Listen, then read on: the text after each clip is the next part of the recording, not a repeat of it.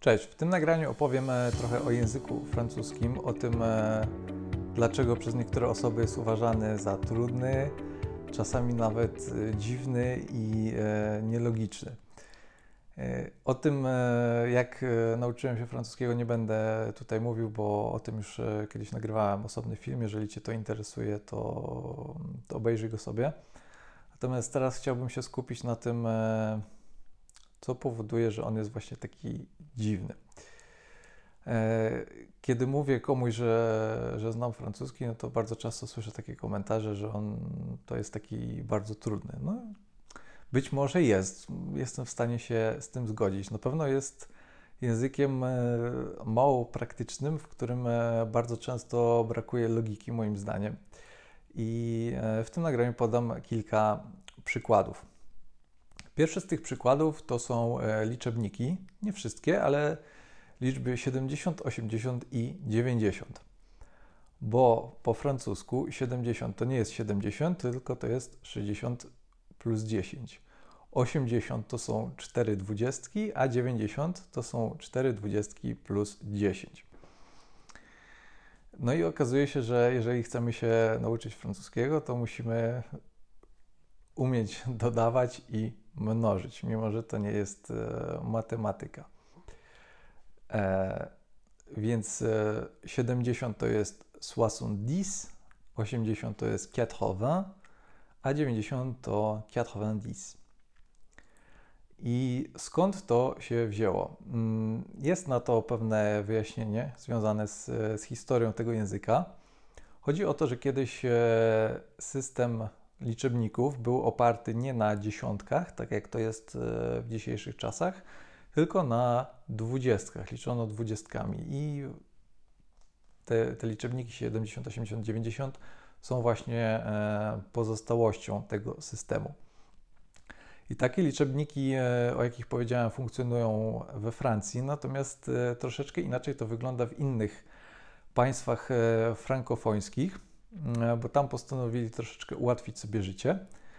E, I na przykład w Belgii wygląda to tak, że 70 e, to nie jest 70, tylko 70, a 90 to 90. Natomiast 80 to jest dalej 80.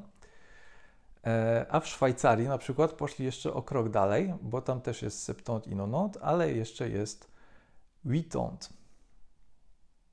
Mm, kolejna rzecz, o której chciałem powiedzieć, to jest podwójne przeczenie. W większości języków podwójne przeczenie jest raczej rzadkością, natomiast po francusku jest e, czymś e, normalnym. Mm, I przeczenie wygląda tak, że przed czasownikiem mamy n, a po czasowniku mamy pa. E, kiedyś to wyglądało tak, że przyczenie polegało tylko na tym, że przed czasownikiem było n. Było, kiedyś ono było jednoczęściowe, natomiast na jakimś etapie rozwoju języka y, ktoś sobie wymyślił, żeby może jeszcze dodać e, kolejną część tego przeczenia, tak żeby to było bardziej jasne i mm, zrozumiałe. I dlatego w, w dzisiejszym języku francuskim stosujemy podwójne przeczenie. I są od tego wyjątki. E, czasami zdarza się, że w takim bardzo oficjalnym języku z niektórymi czasownikami e, nadal używa się tylko tego pierwszego członu przeczenia i mówi się tam na przykład je ne peux faire quelque chose. E, I to jest taki bardziej oficjalny język, ale w języku potocznym wygląda to odwrotnie, bo tam z kolei pomija się tą pierwszą część przeczenia i um, używa się tylko tej, tej drugiej części. Tylko, czyli e, w języku potocznym nie powiemy je ne suis pas, tylko je suis pas. Kolejna rzecz e, jest związana z wymową. Chodzi tutaj o, o nieme litery, o to, co zapisujemy, a czego nie wymawiamy. I to jest na początku bardzo trudne E, bo cały czas zadajemy sobie pytanie, a czy to trzeba wymawiać, czy, czy może raczej nie.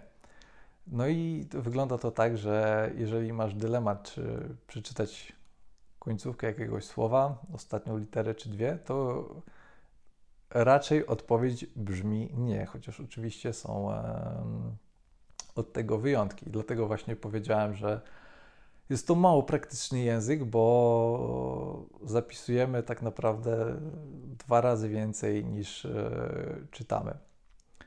Bo jeżeli weźmiemy sobie na przykład słowo heureux, które ma 7 liter, no to wymawiamy tak naprawdę tylko trzy fonemy na 7 liter. To nawet nie jest połowa.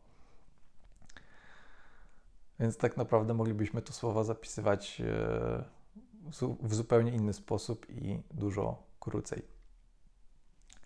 Kolejna czwarta rzecz to są e, homonimy. Homonimy to są takie słowa, które mają różne znaczenie, ale mm, albo zapisuje się je, albo wymawia w, w taki sam sposób.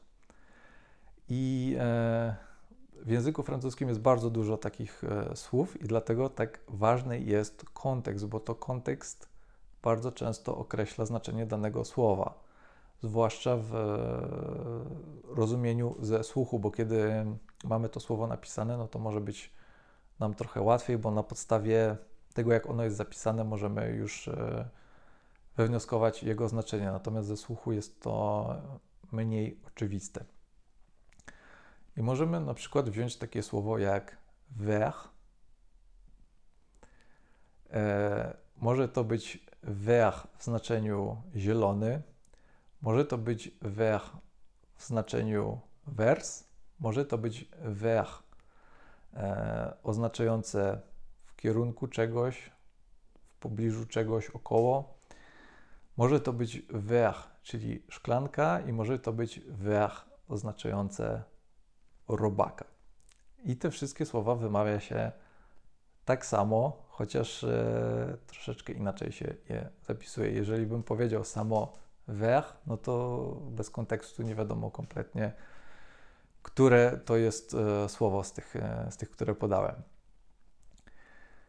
E, I właśnie to, że w języku francuskim jest tak wiele tych e, homonimów, prowadzi to do tego, że nawet sami Francuzi bardzo często popełniają błędy. I jednym z najbardziej nagminnych błędów, które widzę, jest to, że mylą bezokoliczniki z imię słowami przyszłymi. Czyli na przykład jak mówią, a raczej piszą j'ai parlé, no to powinno to być to e zakończone akcentem. Natomiast y, oni bardzo często piszą j'ai parlé z er na końcu, czyli z, z bezokolicznikiem, co jest oczywiście niepoprawna. Wynika to z tego, że oba te słowa wymawia się dokładnie tak samo.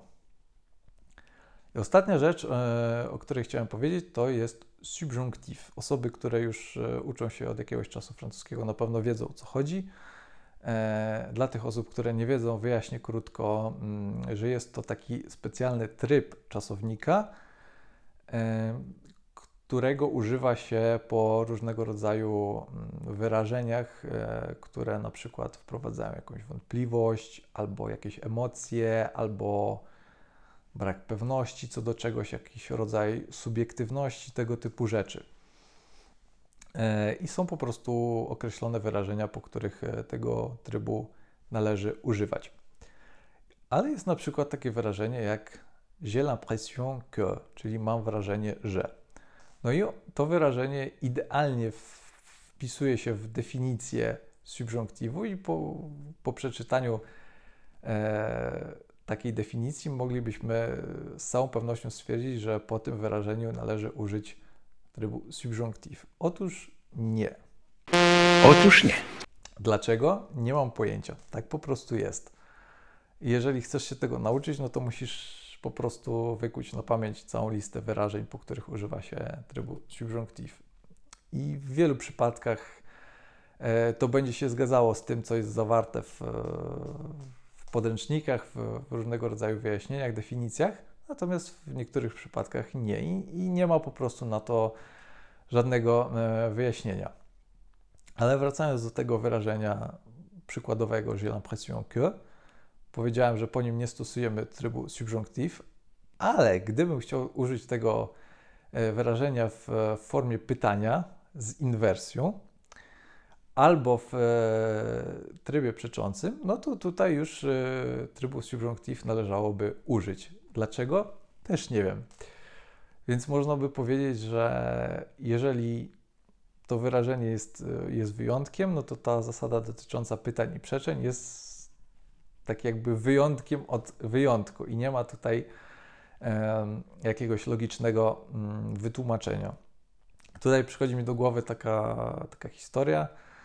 E, Byłem e, kiedyś na, na wymianie studenckiej Erasmus w Belgii e, i tam chodziłem na zajęcia z tłumaczenia francusku-angielskiego i byli tam sami native speakerzy f- francuskiego. Ja byłem jedynym e, obcokrajowcem. Kiedyś na jakichś zajęciach padło takie pytanie, czy po jakimś tam wyrażeniu e, trzeba użyć subjunktywu, czy też nie. No i mm, nie pamiętam już konkretnie, co to było za wyrażenie, ale chyba większość, e, w zasadzie wszy- wszyscy poza mną twierdzili, że tak.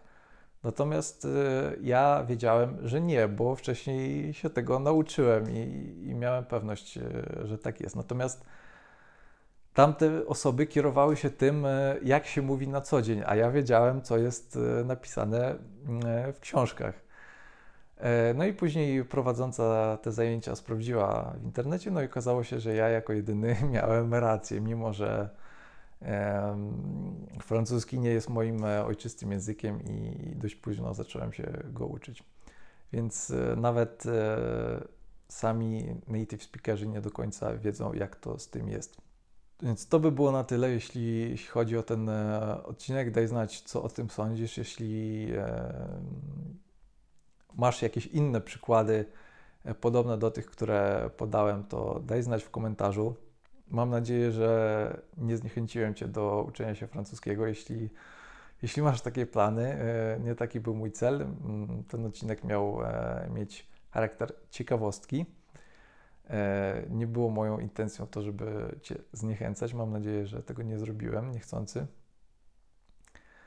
E, Jeżeli uczysz się jakiegokolwiek języka obcego, zachęcam Cię do subskrybowania tego kanału.